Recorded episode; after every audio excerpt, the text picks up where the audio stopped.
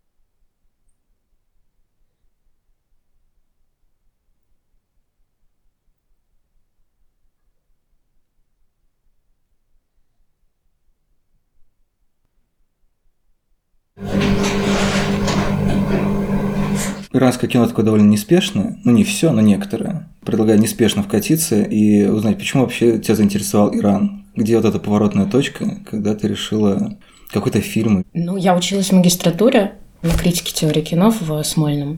Во-первых, у нас э, был какой-то курс кино Восток, или я ходила по бакалавром, что я уже не помню. В какой-то момент мы смотрели Махмальбафа, и я тогда смотрела, думала, что это какое-то этническое, узколокальное национальное кино. Не могу сказать, что я заинтересовалась. А потом у меня было задание по курсу «Кино и деньги». Да, я шла на него, думая, что это будет очень интересный курс про экономику кинопроизводства. Mm-hmm. Но, в общем, ожидания реальность не совпали. Это был просто про тему денег в кино. Так как я очень много пропускала его, мне нужно было написать финальное эссе, более развернутое, чем всем остальным. И я стала думать, где же я видела деньги как тему в кино. Угу. Я вспомнила, что незадолго до этого я смотрела «Камевояжера», а. В кинотеатре. И такая, так, у того чувака какая-то была замутка с деньгами. Что-то они их куда-то там, пакетик, это туда-сюда, эту еду есть нельзя. Я пошла пересматривать именно с этой оптикой, что у них там происходило с деньгами. И после этого я посмотрела всю фильмографию Фархади. Мне нужно было несколько фильмов для рассмотрения вообще, как с деньгами обращается угу. конкретный режиссер. И выяснилось, что оно в целом там звучит. И можно как бы вообще про долг, нечестные деньги, честные деньги. То есть ты пришла в себя утром, посмотрев всю фильмографию Ну, примерно, да, да, да. И я села и думала, так, а что у них там вообще, какая-то революция была, какая-то история, там что-то вот, что-то надо разобраться. И, в общем, с этого эссе, на самом деле, дальше покатилось все mm-hmm. по чуть-чуть, что я стала чуть больше пытаться разобраться в том, что там произошло, стала читать про революцию, а что было до революции, а кто там еще, деньги в исламе. Месяц спустя я обнаружила себя разговаривающей со своей научницей с просьбой сменить тему магистрской на иранское кино, mm-hmm. и вот я писала про ну, это, конечно, студенческие названия, проблемы иранского кинематографа и феномен Асгара Фархади. В общем, пыталась разобраться в том, mm-hmm. как так получилось, что ныне живущий режиссер получил аж два Оскара, и вообще, насколько действительно это все политизировано, и почему политизировано, и какова вообще судьба этого кино и внутри страны, и за пределами. Ну, хорошо, что мы сегодня обсуждаем панахи или панахи. Сейчас да. надо перестроиться. У на, меня, я все время информацию. забиваюсь на... Ну, ударение, по идее, на последний слог должно быть. Но я тоже все время... Ну, может быть, про Фархади тоже когда-нибудь запишем. Даст Бог. Иншаллах, как бы. На самом деле, тоже меня привлекла история с деньгами. В Круге Панахи, Панахи, покупали сигареты по одной. Сигарета стоила 10 реалов, одна на развес, а за телефон звонок 3. И вот сейчас я еще посмотрел, что там есть динары. 100 динаров – это один реал. И типа динар – это настолько мелкая валюта, что ее просто даже никто не считает. Как копейки у нас отменили в какой-то да. момент. Потом посчитал, что типа в рублях, боюсь соврать, но условно говоря, 30 рублей стоила, что ли, сигарета, даже меньше. Ну, про сигареты поштучно, на самом деле, я помню, как в России они продавались поштучно. У, тебя, у вас не было в Москве? Э, во-первых, я не москвич, я город, гордый красногорец. Так. Это, конечно, рядом, но я никогда не сталкивался, у меня никто не курил, ни в семье, ни особо в окружении, ну, в смысле, там, среди родителей. В Петербурге просто до определенного момента были у каждой станции метро массово ну, такие ларьки, развалы, угу. даже маленькие чемоданчики, и там можно было, то есть любая пачка сигарет, можно было купить одну штуку. И я как-то очень ярко это помню, что вот ну, можно подойти. У меня тоже никто не курил, но вот эти люди, которые продают эти сигареты поштучно. Еще это были такие навес. Ну, да, да, да, да, да. Лотки. Есть, конечно, такое предощущение ностальгии, возвращения. Вот эта дешевизна, она удивляет. Кажется, сейчас все подорожает, все дорожает. А если вы сейчас находитесь в России, то вы наверняка видите, что все растет не по дням, а по часам. Кроме рубля. Да, рубль э, вцепился в стену. Ну, точнее, кроме доллара, простите. Это я да, и экономика. Доллар дешевеет. Все, что дешевеет, это доллар. Ну, я в целом люблю, когда появляются какие-то цифры. В Шанчи я пошел гуглить, сколько стоит билет, там, условно говоря, из э, Нью-Йорка в Гонконг. Главный герой работает человеком, который открывает двери в отеле. Я вдруг выяснил, что там какая-то бешеная сумма что если он столько зарабатывает, то не очень понятно, почему он живет в какой-то съемной комнатушке хреновой, потому что там реально очень дорогие билеты. Если они еще без пересадки, угу. то он запросто купил там, ну, условно говоря, не знаю, за несколько тысяч баксов билет, короче, и куда-то полетел. Понятно, что это условность, но просто вот э, деньги, вот как тема твоей работы, они всегда фиксируют какую-то связь с реальностью. Во-первых, ты можешь понять, в какое время это снималось чаще всего, потому что там либо меняются цены, либо даже меняется название валют, когда появилось евро в кино, когда были другие купюры. Такой вот показатель э, не социалка, не политика, это вроде как экономика, но при этом она затрагивает все. Это действительно такой супермаркер. Очень удобно для того, чтобы понять, что где происходит. Да, я согласна. Есть ли у тебя какая-то теория или, может быть, точный факт, почему Панахи снимает именно про женщин так много? До того, как э, он получил срок и 20-летний запрет на съемки, ему пришлось снимать про себя, я так понимаю, что про мужчин у него либо не было, либо почти не было фильмов. Во-первых, я хотела разбить твою теорию о том, что после запрета на съемки он стал снимать только про себя, потому что «Три лица» Три лица, да, это да. как раз-таки фильм про женщин, и он возвращается к этому. Но он там тоже есть в кадре. То есть он совмещает да, да, да. А, в такси тоже, мне кажется, очень... То есть даже в фильмах, которые касаются его, женщины присутствуют, и присутствуют очень выразительно, объемно, и, мне кажется, много рассказывают о текущем положении женщин в Иране и об отношении, в том числе панахи к женщинам и к их проблемам. Мне сложно сказать, так как я не экспертка именно по панахи, я, если честно, плохо помню именно его биографию, но у него точно есть дочь. Угу. А в сайт, кажется, был вдохновлен историей его племянницы. Прям дочь его Или. На, на матч пошла. Да, плюс, вероятно, эта дочь от кого-то родилась. Я думаю, там были хорошие отношения с женой. ну, то есть это я уже фантазирую. еще, как минимум, есть одна сестра, судя по кругу, где была куча людей с фамилией Панахи. Да. Просто это такая вещь, которая удивляет в других фильмах, скажем так. Потому что очевидно, что люди, которых снимают, у них есть сестры, дети, э, матери. Справедливо. Знаю, Райнер Вернер Фасбиндер э, снимал свою мать постоянно. Кто-то еще, но во многих фильмах они никак не фигурируют, а Панахи такой, ну да, окей, я типа снимаю как есть. То есть это, с одной стороны, философия, как он объясняет, что он специально хочет снимать о жизни. Но многие люди говорят, я хочу снимать о жизни, и там в итоге, не знаю, ну, смотри, здесь у меня, наверное, такая будет мысль. Его дебютный фильм «Белый шар» про маленькую девочку, которую отправили купить золотых рыбок, дали большую купюру, она эту купюру теряет. В общем, в целом, это еще фильм, вписывающийся в общую тенденцию фильмов, которые в тот момент создавались в Иране. Типа «Новая-новая волна». Фильмы о детях — это отдельный пласт вообще вот иранского uh-huh. кинематографа. В частности, потому что это безопасная тема. Рассказывать детские истории — это менее политизированно, вообще бедные несчастные дети дети, которые пытаются с какими-то невзгодами справляться, это не такая социалка, которая будет ограничена цензурой. И, соответственно, сценарий к этому фильму ему он работал с Керастами. Он начинал с того, что он был ассистентом Керастами. Есть исследователи Керастами, которые считают, что Панахи абсолютно вторичен. Угу. И вообще угу. серьезный чел, потому что он как бы пошел по стопам своего великого учителя. Несомненно, великого, но мне, как бы, я скорее склоняюсь к тому, что он стал дальше развивать свою линию. И мне кажется, что как раз-таки из этой истории безопасной детской эта девочка стала расти э, вместе с э, героями его фильмов. То есть мне кажется, что сохраняя абсолютно точно и какую-то художественную выразительность, которую он явно учился у Керастами, интереса к людям в целом, да, к реальности, в которой они существуют, его герои стали вырастать, и проблемы, с которыми они стали сталкиваться, стали вырастать вместе с ними. Mm-hmm. А женщина после революции 79 года стала табуированной темой не столько потому, что ее намеренно табуировали, ну, то есть появился ряд запретов, связанных с изображением женщины на экране. Mm-hmm. Да? Должна быть покрытой головой. Было какое-то время, когда они не показывали вообще в пространстве квартиры дома, да, что это не должно быть какое-то интимное отношения, мы уже не говорим о каком-то физическом взаимодействии.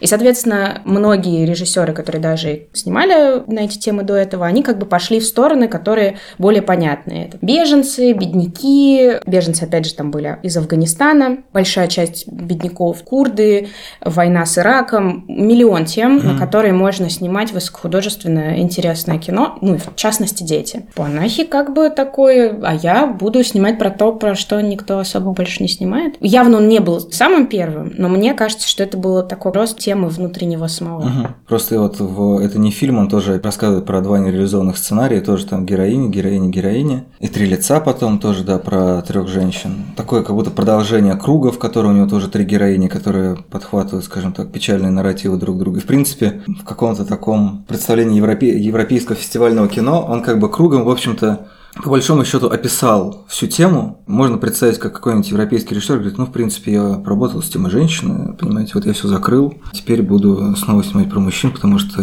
экзистенция... Ну, я уже все сказал, да, что вы еще да. хотели? Ну да, непокрытая голова, покрытая голова, непокрытая голова, это... Самое интересное, что он не мог снимать дома, потому что, с одной стороны, дома женщина может ходить с непокрытой головой, но в кино не может. Получается, что кино Панахи, Панахи – это такое кино, выселенное из дома. И учитывая, что он сам является заложником своей страны, сколько, в 2009... Я так, я так честно говоря, не понял, вот в итоге сажали или нет?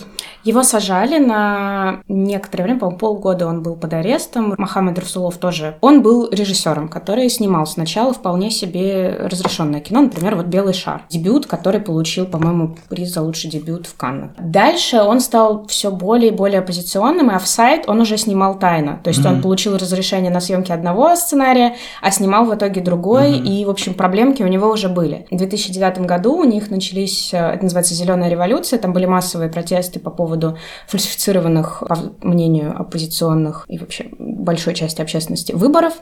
Он э, предпринял попытку снимать во время этих протестов. Угу. То есть вот меня недавно спрашивали, где проходит граница того, что можно вывозить, какие съемки можно вывозить из Ирана, какие нет. Угу. Вот протесты явно относятся к тому, что фиксировать нельзя никому. Ты можешь снимать супер оппозиционный фильм про разных несчастных героев и вывести его потом тайно на международный фестиваль, но выйти с камерой во время подавления массовых протестов ты не можешь. Угу. И э, Панахи как бы ярко это проиллюстрировал, потому что сначала его вообще посадили в тюрьму, как и множество других в тот момент оппозиционеров и правозащитников. Как раз-таки в этот момент уехали всей семьей Махмальбаф окончательно из Ирана и перестали, кстати, снимать кино, что вот меня вызывает тоже множество вопросов уже не один год. И Керастами, насколько я помню, тоже тогда же уехал mm-hmm. из Ирана. Панахи уже был очень известным режиссером на тот момент, соответственно, за него вступились примерно все, кто могли. Да, Спилберг, Линклейтер, еще кто-то. Да, да, да, там как бы абсолютно все европейские, американские режиссеры, все его уже знали, фестивали все написали в иранское правительство, что, мол, не, не дело, и его отправили под домашний арест. То есть его отбили от тюрьмы таким образом. И дальше он находился под домашним арестом в ожидании своего приговора. В этот момент он снял свой первый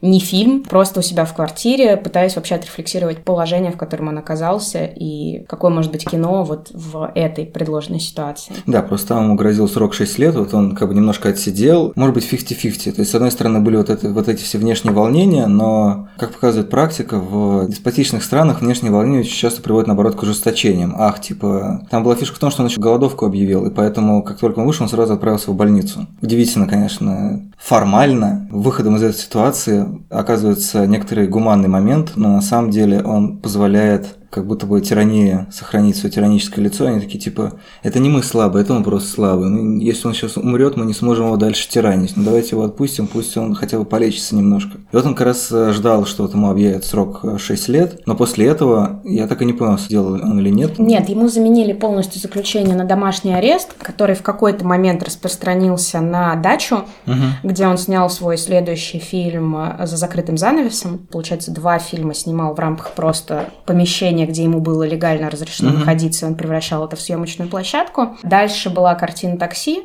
которую он снимал тайком в Тегеране, как бы нарушая. Он все еще в тот момент находился mm-hmm. под домашним арестом, и если смотреть «Такси», там нет в кредитах ни одного имени, кроме его собственного, потому что он не хотел подставлять никого из тех, кто ему ассистировал. Он, собственно, с этого момента существует в таком пространстве пограничном, где мы не понимаем, ну, в «Такси» это наиболее ярко выражено. Это актеры, или угу. это реально случайные пассажиры. Ну, как бы за закрытым занавесом там тоже уже есть женщина, которая существует в этом непонятном, мистическом немножко угу. пространстве, в котором он оказывается. Такси это наиболее ярко, там правозащитница к нему садится в машину, там его племянница, которая рассказывает правила съемки кино, как они должны что-то снять.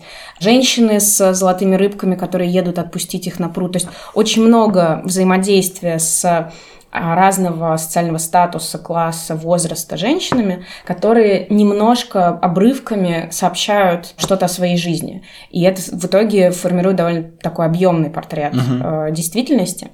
А дальше вообще фильм на самом деле про три поколения иранских кинематографисток, именно женщин, потому что фильм полностью посвящен ну, судьбе женского иранского вообще uh-huh. лица, героизма. Там есть персонаж отшельницы, которую uh-huh. никто не знает в этой деревне. Uh-huh.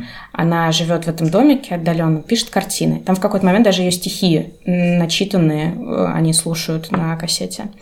Это реальная актриса, Шахарзад, которая играла в нуарных фильмах дореволюционных, в том числе в фильме «Гейшар», Гайшар 69 -го года, и там были всякие известные сцены с танцами, которые, mm-hmm. как мы сейчас понимаем, ну, абсолютно были неприемлемы. То есть они были достаточно откровенными и воспринимались после особенно революции как, ну, просто женщины легкого поведения.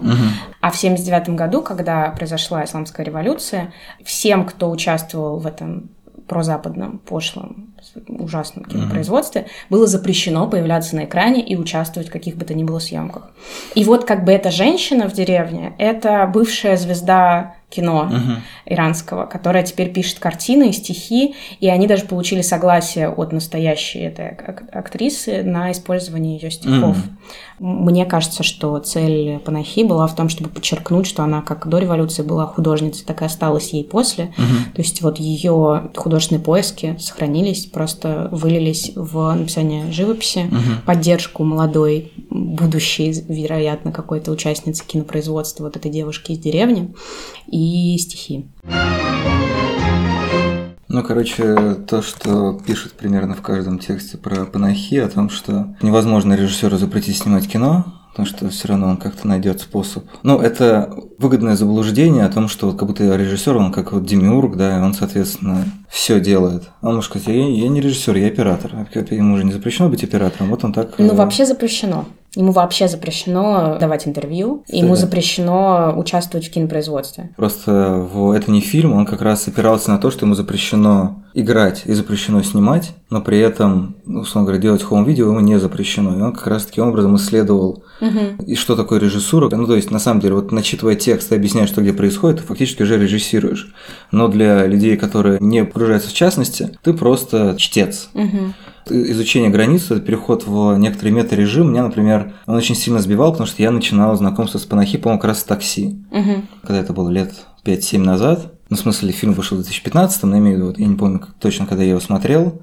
Мысль, наверное, которая многим ломает первое знакомство с фестивальным кино, это вот типа, ну, в Иране тяжело, окей, про это, про это сняли фильм, ладно я это и так знаю. Но вот это «я это и так знаю» – это самая опасная трясина, которая э, отсекает от тебя много интересных нюансов, потому что ты можешь реально зацепиться за, там, за, за купюру, за какую-то песню, за несценического персонажа. В каком-то румынском фильме я, например, гуглил румынскую попсу, просто было очень интересно, что играет в такси тоже. И это как бы раскрывает тебе тоже какие-то дополнительные смыслы. Понимание, что You Know Nothing, оно продуктивное, но мне нужен был именно вот этот, сейчас, начал смотреть с круга, я понял, что вот этот более реалистичный такой около румынский панахи, в силу, не знаю, разных причин, там за пять лет много всего произошло, и в том числе я лучше э, стал знаком с румынским кино, может за счет ассоциации, может еще за счет чего-то, может быть за счет вот этой фанты, какой-то напиток оранжевый, который все время в кадре, и только он. И это так удивительно, что из всех напитков у них только один. Угу. Сигареты на развес, они не понимают, что «а какие у вас сигареты?» Просто сигарета. Она вот э, дефолтная какая-то сигарета. Понятно, что, наверное, есть разные, но тем не менее тут просто сам факт. Вот точно так же, как режиссер. А какой режиссер там? Есть режиссер, который работает с актером, есть режиссер монтажа, есть режиссер демиург, условно говоря. Приход к мета, он требует определенной осознанности, особо, особого интереса. Понятно, что у правительства его нет, у государства его нет. Поэтому невозможно художнику запретить что-то делать. Не знаю, как Солженицын э, запоминал роман, прежде чем его записать. Какая-то сила, наверное, творческого процесса в том, что есть индустрия, и когда вот мы сейчас ждем краха российского кино, подразумевая именно индустриальную историю. Там закроются кинотеатры, если закроются кинотеатры, то, соответственно, почти не на что будет снимать, либо только на государственные деньги. Государственные деньги тоже ведут какие-то еще более строгие правила, чем раньше, тыры-пыры тролливали тоже в каком-то смысле полный Иран. Ну, смотри, в Иране государство не перестало. Действительно выдают лицензии и на прокат, и на съемки, и на все остальное. В том числе там можно использовать государственный бюджет. Для этого просто нужно делать фильмы по правилам, по всем. Не критиковать власть. Но что касается того, что это именно художник, да, так находит какие-то лазейки, пути. Я вот, наверное, первые годы примерно так про это думала. Рамки нужны только для того, чтобы от них отталкиваться Мгм, и дальше искать какие-то пути. Ну, я так понимаю, что иранцы в целом э, в таком состоянии придумывают, как выходить из-под рамок. Да, а недавно у меня было обсуждение кулуарное с одним иранистом всей вообще этой истории, ситуации с человеком, который какое-то время жил в Иране. Прозвучала неожиданная для меня мысль, которую я все еще как-то кручу. Вот это высокое искусство, оно как бы служит оправданием для того, чтобы особо ничего не делать и не менять внутри страны, которая находится в чудовищном положении, что это все очень неприятно, а либеральная общественность интеллектуальная максимально от этого отстраняется, Мгм. уехала в эмиграцию и только создает какие-то мгм. картины, произведения, литературу, еще что-то, и говорит, что вот к этому вот всему плохому, страшному и неприятному мы отношения не имеем. Мгм. И что это такой как бы эскапизм и всех интеллектуальных элит, и в том числе тот факт, что они позволяют этим людям работать внутри страны, это в какой-то спасительный билетик, индульгенция и для властей тоже. Потому что Мгм. мы все понимаем, что если бы Панахи хотели запретить снимать, он бы сидел в тюрьме. Рядом с ним стоял все время бы страж исламской революции. Никакая камера бы к нему не приезжала из Франции Мгм. от его дочери, и никакая GoPro в машину такси не устанавливалась. Свет тоже, например, чтобы не использовать доп. освещения. Они вырезали дополнительный люк, чтобы было лучше видно людей. Вот это все некоторое действие вокруг, которое ну, сложно не заметить, если твоя задача следить за не съемками одного человека. Мгм. Да, соответственно, мы понимаем, что это все происходит с такого как бы попустительства. То есть они как бы позволяют, смотрят сквозь пальцы на то, что он продолжает что-то делать, и что эти фильмы приезжают на фестивали, их каким-то образом вывозят, их показывают, их премируют. Такая игра поддавки, Мгм. что мы вам позволяем делать вот это, но при этом у нас продолжается м, смертная казнь в стране, репрессии, политические тюрьмы, преследования, режим, санкции, э, спонсирование ИГИЛ, разработка ядерного оружия и множество других историй внутриполитических, которые там, я не так хорошо в них погружена, чтобы всерьез вести так разговор. Но с учетом текущих событий в нашей стране, я как раз-таки об этом начала думать. Мгм. Ну, это удобно восхищаться высокими художниками, вот этими гениями. Любыми людьми, скажем так, креативной работы. То есть, чтобы не придавать этому высокое, вот это высокое, низкое терпур, неважно, люди, которые что-то делают, типа рефлексируют, ну такие класс. Да, да, да, это даже не столько экзотизация, сколько вот там все плохо, да, и вот эта фраза тоже все плохо. Мгм. Она абсолютно абстрактная, ничего за собой не несет. Кому плохо, как плохо, плохо, это Ну, очень по-разному. MacBook, между прочим. И не только, у него как бы и камеры хорошие, Мгм. легкие, и на машине вон он ездит. Лучшие актеры у него все еще снимаются. Кстати, отдельно, э, я не знаю, смотрел ли ты фильм э, «Свинья» Мани Хагиги. Мгм.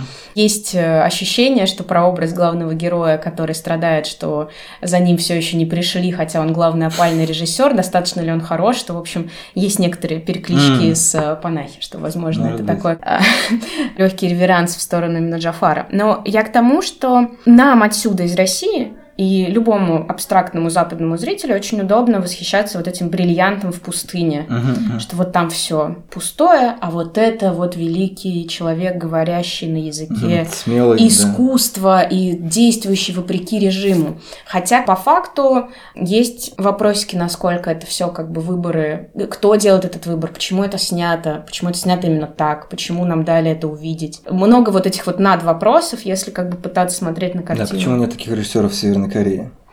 Да, да, на самом деле абсолютно справедливый вопрос, где эти режиссеры Северной Кореи, если художник может противостоять режиму. Панахи при этом не разрешают выезжать из страны. Мгм. Да, для них критически важно, чтобы он все это делал, у него нет паспорта, он не имеет права покинуть страну. Поэтому на каждом фестивале, где представлен его фильм, всегда оставлен стул, на котором написано его имя. В этом году там не пускали российских делегатов в Канны. При этом мы видим, что там Мацатуридзе, которая прекрасно к ней отношусь, но тем не менее, да, бывшая руководительница Роскино и ведущая с Первого канала, Кирилл Серебренников, который просит снять санкции с Абрамовича, Виктория Боня. Виктория Боня и российские журналисты, которые представляют российские СМИ, зарегистрированные в других странах. Мгм. В целом, это все те же люди, которые до этого туда и так могли ездить. Мгм, мгм. И они продолжают это делать. Но отсеклись ну, масса отсекла, да. скажем так. Она вообще-то представляла, как мне кажется, собой, это и есть индустрия, да, вот эти вот люди разнообразные, не такие, может быть, блестящие, не с такими карьерами, которые писали тексты, пытались создавать свои медиа, независимые медиа, в том числе, которые сейчас выходили на протесты, были задержаны, а, которых увольняли, uh-huh. и много чего еще с ними могло происходить, они все не смогли попасть, потому что это масса, для Канского фестиваля, для Фримо, это вот какие-то русские. А вот это вот имена приехали. И да. я боюсь, что это опять же, вот я сейчас с тобой делюсь размышлениями последних недель, которые не сформировались в какую-то позицию. Uh-huh, uh-huh. Я не перестаю быть поклонницей огромной иранского кино, да, не то, что все Иран намыло, точнее иранских режиссеров. Это все еще безумно интересно, но именно с точки зрения их миссионерства, uh-huh. героизма, такого как бы сопротивления через искусство, у меня стали возникать к этому некоторые вопросы. Не слишком ли высокий пьедестал я для них построила внутри, разумеется, собственной головы. Рушу своих собственных кумиров, которые никто, кроме меня, мне не предлагал. Э, Бери ружье, Джафар называется. Ну да, да, да. При этом Расулов, разумеется, выиграв в 2019 году Берлинале. Берлинале, да, «Золотого медведя» с фильмом «Зла не существует». Несомненно, это важное высказывание на тему смертной казни, uh-huh. да, и он совершенно точно тоже опальный режиссер, которому не дают снимать, и этим продиктована форма, короткие новеллы, чтобы перемещаться uh-huh. с места на место. Отменилась ли из-за этого смертная казнь? Конечно, нет. Но является ли это способом создать дискуссию внутри своей страны, вернув это через Запад, ты как бы отправляешь uh-huh. туда, это получило премию, и оно как бы по-другому уже будет звучать внутри твоей страны, потому что это не просто кто-то ну, что-то как рупор, снял. он как бы усиливает Да, звучание. да, да, это, конечно, важно. Если не запретят. Естественно, запретят. А, ну да, да, это... но потом на DVD она... Конечно, да, конечно. Это мы тоже видели в фильме «Такси», да, этот прекрасный мужчина, который занимается э, раздачей uh-huh. вот этих паленых фильмов и обещает привезти «Полночь в Париже» раньше, чем ее закончат снимать. Интересно, конечно, какими оказываются фильмы, которые на этих дисках он распространяет, потому что у нас есть эти легендарные озвучки 90-х пиратские. Иранский, а... Володарский. Да-да-да. Там наверняка есть тоже что-то такое. И плюс э, это могут быть, на самом деле, перемонтированные фильмы. Мы не знаем, как бы, угу. что на самом деле они видят под этими названиями в итоге. Ну, вроде в каком-то интервью Панахи говорил, что можно проводить интересный эксперимент, типа смотреть фильм то, как он вышел в итоге в иранский прокат, и потом, купив там дисочек, смотреть, как он выглядит на самом деле и сравнивать. Ну, эти эксперименты мы могли уже и в России проводить несколько лет назад с рядом фильмов, там, которым... С Рокетменом, еще с чем Да, да, да, которым либо не дали прокат. Это же полная шиза, представляешь, если, значит, есть официальный прокат, есть пиратский монтаж, есть еще третий настоящий фильм. Но я, честно говоря, думаю, что пиратам, скорее всего, не до этого, хотя, может быть, есть какие-нибудь ортодоксальные пираты, которые тоже что-то цензурируют, не знаю, ногу видно нельзя. На онлайн-прокат тоже нужно получать лицензию. Mm-hmm. То есть я уже говорю не про DVD, понятно, распространение, mm-hmm. а вот онлайн-просмотр. Там была попытка ограничить работу, то есть блокировка была временная нескольких стримингов, которые, разумеется, показывая европейское кино, его должны цензурировать по законам. Но я недавно стала читать на Кворе всякие вопросы про иранские санкции и все остальное, стало мне любопытно. Кто-то спросил, вот, типа, санкции в Иране, а чем же вы пользуетесь? Понятно, есть аналог Netflix, есть аналог того, но вот тем не менее, там писали, ну, типа, кому он даже десятилетний знает, как обойти все блокировки. И это, судя по всему, тот иранский сценарий, к которому мы идем. С одной стороны, все запрещено, с другой стороны, в обход примерно все доступно. Конечно, здесь есть сложность с языком, да, вряд ли для всего есть возможность дублировать или субтитрировать на фарси. Ну, многие знают хотя бы ну, английский или какой-то еще язык. Ну, опять же, многие это тоже такое. Да, многие из некоторых. Да, некоторые, некоторые в больших городах с доступом к образованию, информации, вероятно, могут себе позволить писать ответы на кворе и смотреть фильмы в обход любых блокировок, точно так же, как и у нас сейчас ходят везде инструкции по тому, как сохранить свой аккаунт Spotify, оплатить Netflix. Ну, вероятно, это некоторый путь, который нас ждет. Хороший ли это путь? Ну, конечно, нет.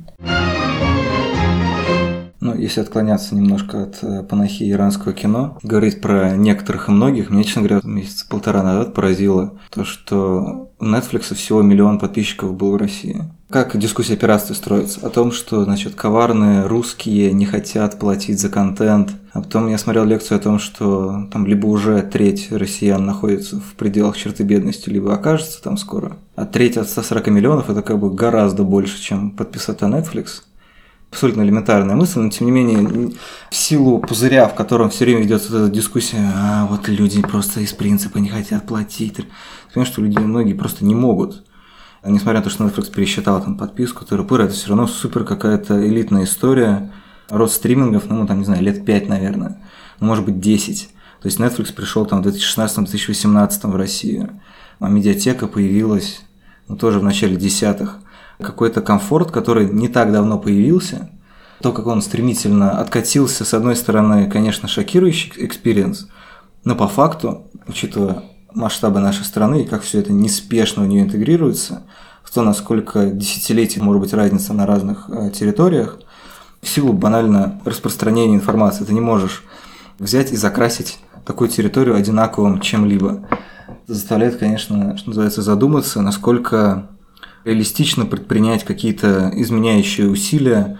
Очевидно, что это не одна точка опоры должна быть. Это вот, не знаю, как, как очень большого кота поднимать. Тебе нужно, нужно много-много э, мышей или людей по периметру, чтобы его поднять. Поэтому вот эта история про панахи и про культурное воздействие, тоже периодически меня проскакивает мысль, что это все не то, что бессмысленно, но это скорее такое самоутешение что типа вот я там, не знаю, сделал все, что мог. Вот сейчас начался сериал «Идеальный пациент», и там два человека говорят эту фразу. Первый – это врач, который не смог спасти э, ребенка, у которого найден ВИЧ.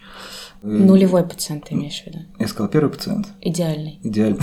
Да, идеальный первый нулевой, нулевой пациент, который вот сейчас э, начал выходить про ВИЧ в листе. Там, соответственно, так как ВИЧ в СССР не было, потому что это западная зараза, он, соответственно, случайно из-за того, что читал какие-то исследования, об этом узнал предположил точнее, и, соответственно, там начал обращаться в Москву. То есть ВИЧ нету, но лаборатории по его исследованию есть, но они есть в Москве и Ленинграде.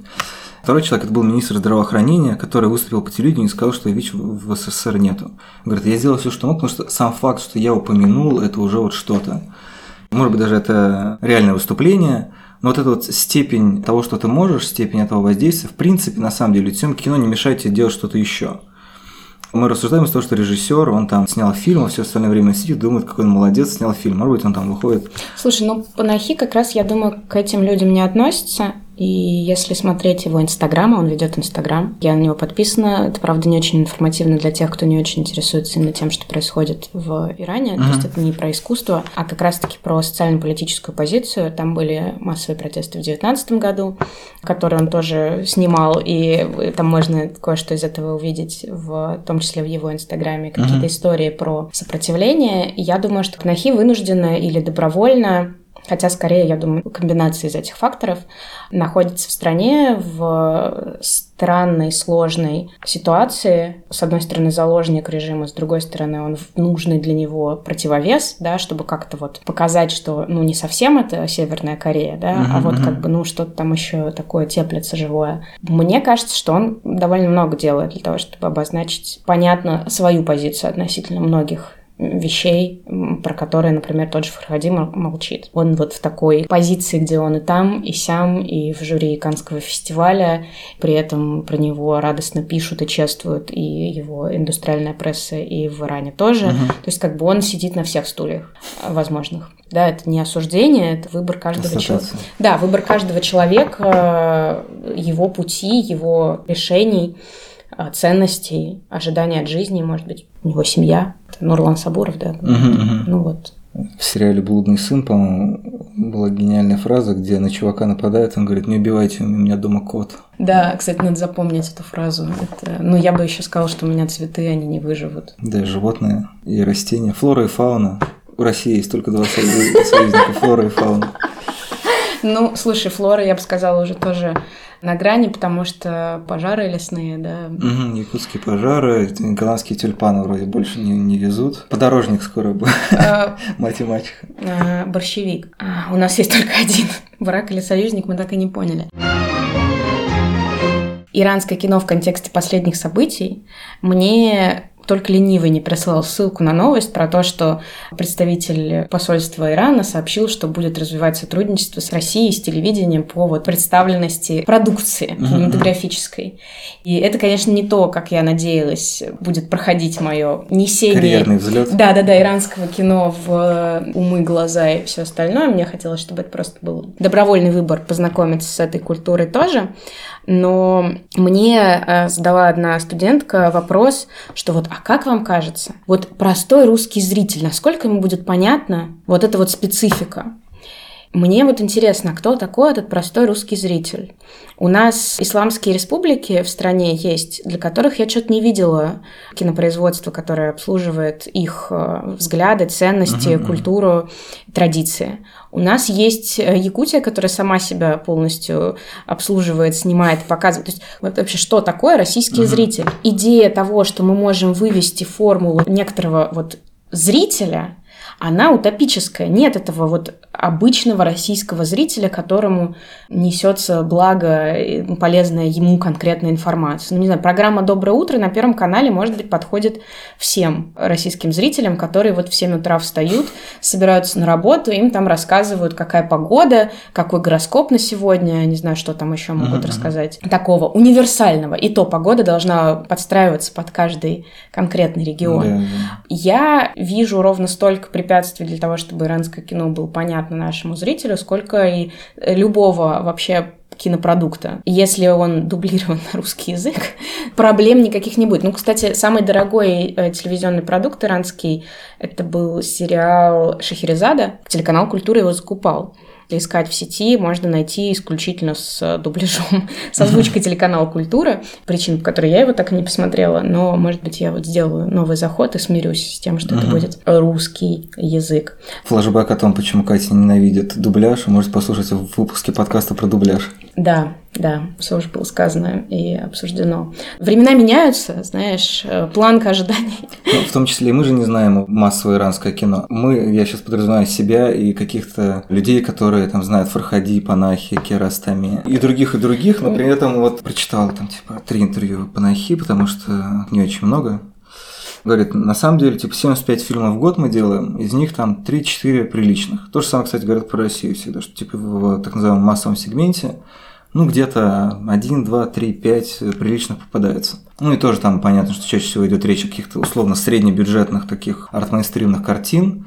Вот эти все разделения, ты права, не очень понятно, про что они и для кого они. Это какой-то такой рефлекс разделения на своих чужих, потому что массовый зритель, так называемый, продолжение поэта толпа, культурный зритель, так называемый, которому хочется как-то обозначить сферу своих интересов, чаще всего это тоже обозначает через некоторое противостояние. Так как сейчас есть определенный поворот не к интеллектуальному подходу, а к э, подходу через опыт, ну, в смысле, что любое понимание всего становится легитимизировано, в интеллектуальной стадии имею в виду, то наконец-то мы можем рассмотреть, что на самом деле многие люди прекрасно понимают фильмы, просто да, они, может быть, не очень красиво излагают, как они это поняли, может быть, они опираются на то, что «а, вот, да, я вот точно так же что-то делал». Если вот убрать эстетику, убрать словесную вязь, какие-то понты, э, контексты, наслоение и так далее, то вот банально как там какое-то зерно человек может понять и полюбить вне зависимости от того, там, смотрел ли он вообще хоть сколько-нибудь фильмов. Поэтому, с одной стороны, мы вот сейчас находимся в таком состоянии жесткого разделения, когда с одной стороны, кажется, что кругом враги, с другой стороны, ты видишь, что люди, ну, проявляют солидарность, очень много людей, которые что-то делают. Не знаю, мне это супер вдохновляет, мне кажется, что вообще вот эта история про то, когда человек что-то делает и де, ну, делится тем, что он сделал, они говорят, типа, фиг ли вы сидите и ничего не делаете. Положительный пример, положительное подкрепление, она как раз больше мотивирует. Ну, поэтому в какой-то момент в подкасте тоже посматривая на других людей, я понял, что Конечно, снобская интонация так или иначе наверняка остается. Я, несмотря на то, что я много работаю над ее вытравлением, конечно, нет-нет, да и есть. Но вот история про такое коронавирусное заражение каким-то интересом, она более продуктивная, кажется. Конечно, охваты Панахи, Звягинцева, Манды Карма и так далее. Все, что, что вроде как несет свет, оно не такое, как хотелось бы. Панахи говорит, что через два дня после выхода в сайда диск был там на развалах, что это вот типа такое народное кино. Очень интересно, насколько его покупали. И это вопрос вот насколько что-то массовое что-то меняет. То есть мы, в принципе, можем теряться в догадках, можем предполагать, что там, не знаю, его посмотрела иранская какая-то интеллигенция, скажем так, такие, да-да-да, это вот именно так, это вот, э, да, мы, вот, мы, мы в загоне, мы чувствуем себя чужими на празднике жизни. Ну, если очень сильно упростить фильм «Офсайд». Остальные даже не знают о его существовании. Может быть, это такое самоуспокоение. Но мы же не знаем, а, а какой эффект это окажет, и главное, когда. Кино же это игра в долгую. Пока ты задумал, пока ты снял, пока показал. Может быть, не а, тот человек, который это посмотрел, а там, я не знаю, его какие-нибудь родственники, дети, тыры-пыры, это как-то отложится на них, потому что менять свое мировоззрение гораздо сложнее, чем его формировать в юном возрасте то, что сейчас происходит в России, оно в том числе будет меняться с появлением молодежи. Переубедить там, не знаю, бабушек, дедушек, мам, пап в каких-то вопросах.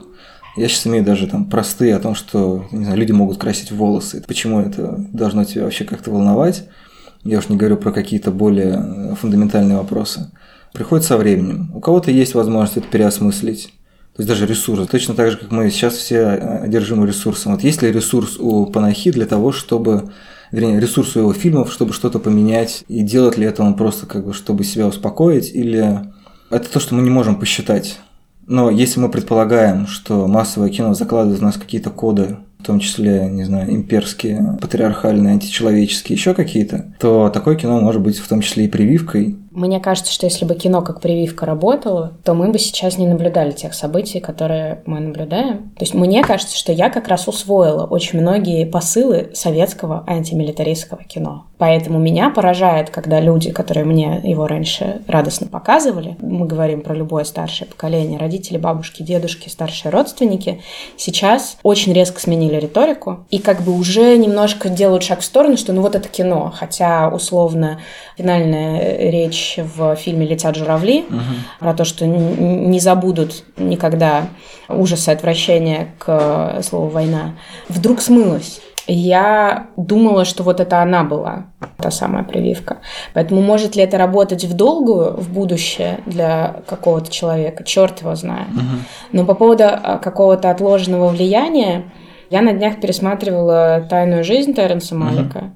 Я даже, если честно, забыла о том, насколько это актуальное кино. Ну, я его смотрела в 2019 году. Меня просто оно там, потрясло какими-то экзистенциальными переживаниями uh-huh. героя, судьбы, когда люди-заложники того времени, того места, где они оказались. Сейчас это смотрится абсолютно по-другому. Но я вот в девятнадцатом году оно меня потрясло, и я теперь думаю, а насколько подкорке оно со мной осталось, угу. и насколько это меня вело в принятии каких-то отдельных моих частных личных решений, что вот это где-то со мной жило совершенно неосознанно. Угу. Я теперь думаю, а может быть, я даже начала жить в рамках вот этих каких-то принципов и ценностей, сама того не ведая, просто потому что это было сильное эмоциональное впечатление.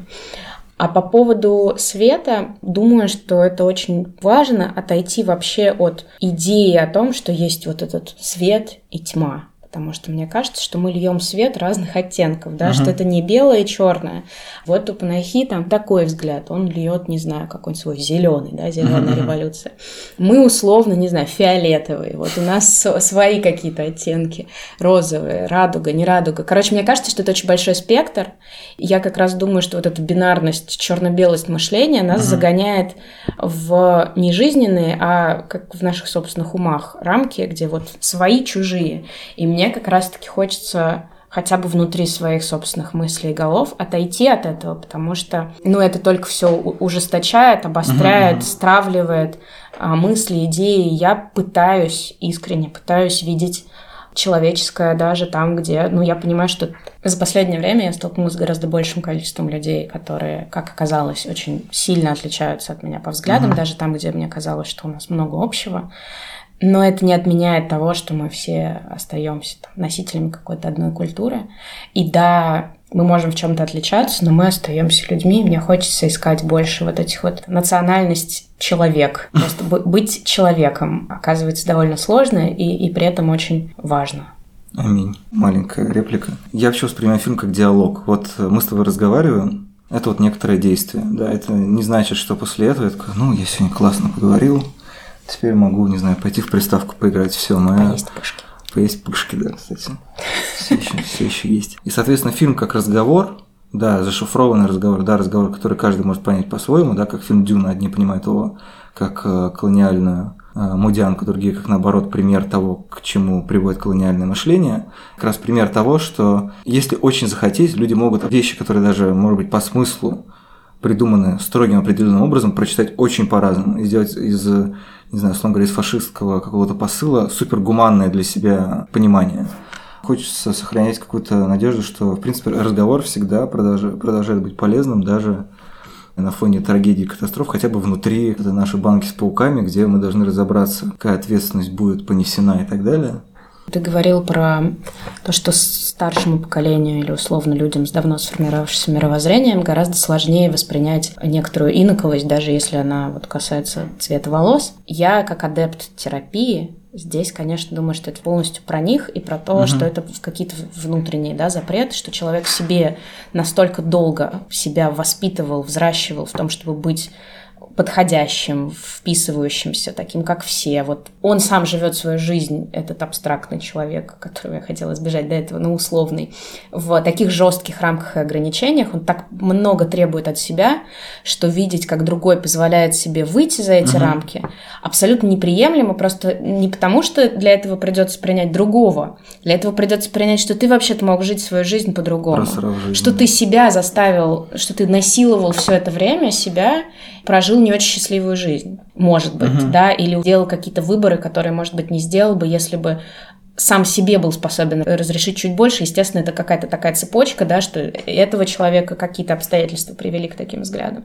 Это я к чему? К тому, что, несмотря на то, что иногда это приходит к каким-то чудовищным и кровожадным высказываниям разного рода, у меня много сочувствия к этим людям, uh-huh. которые, мне кажется, ну, являются заложниками своих взглядов. Это не значит, что я их разделяю, поддерживаю или... Это вот именно такое общечеловеческое сочувствие. Мне кажется, что чем агрессивнее люди в своей риторике, тем тяжелее им вообще с самими собой. Угу. Деградировать вообще оказалось очень легко и быстро. Это как такой прыжок вдруг э, с американской горки. Угу.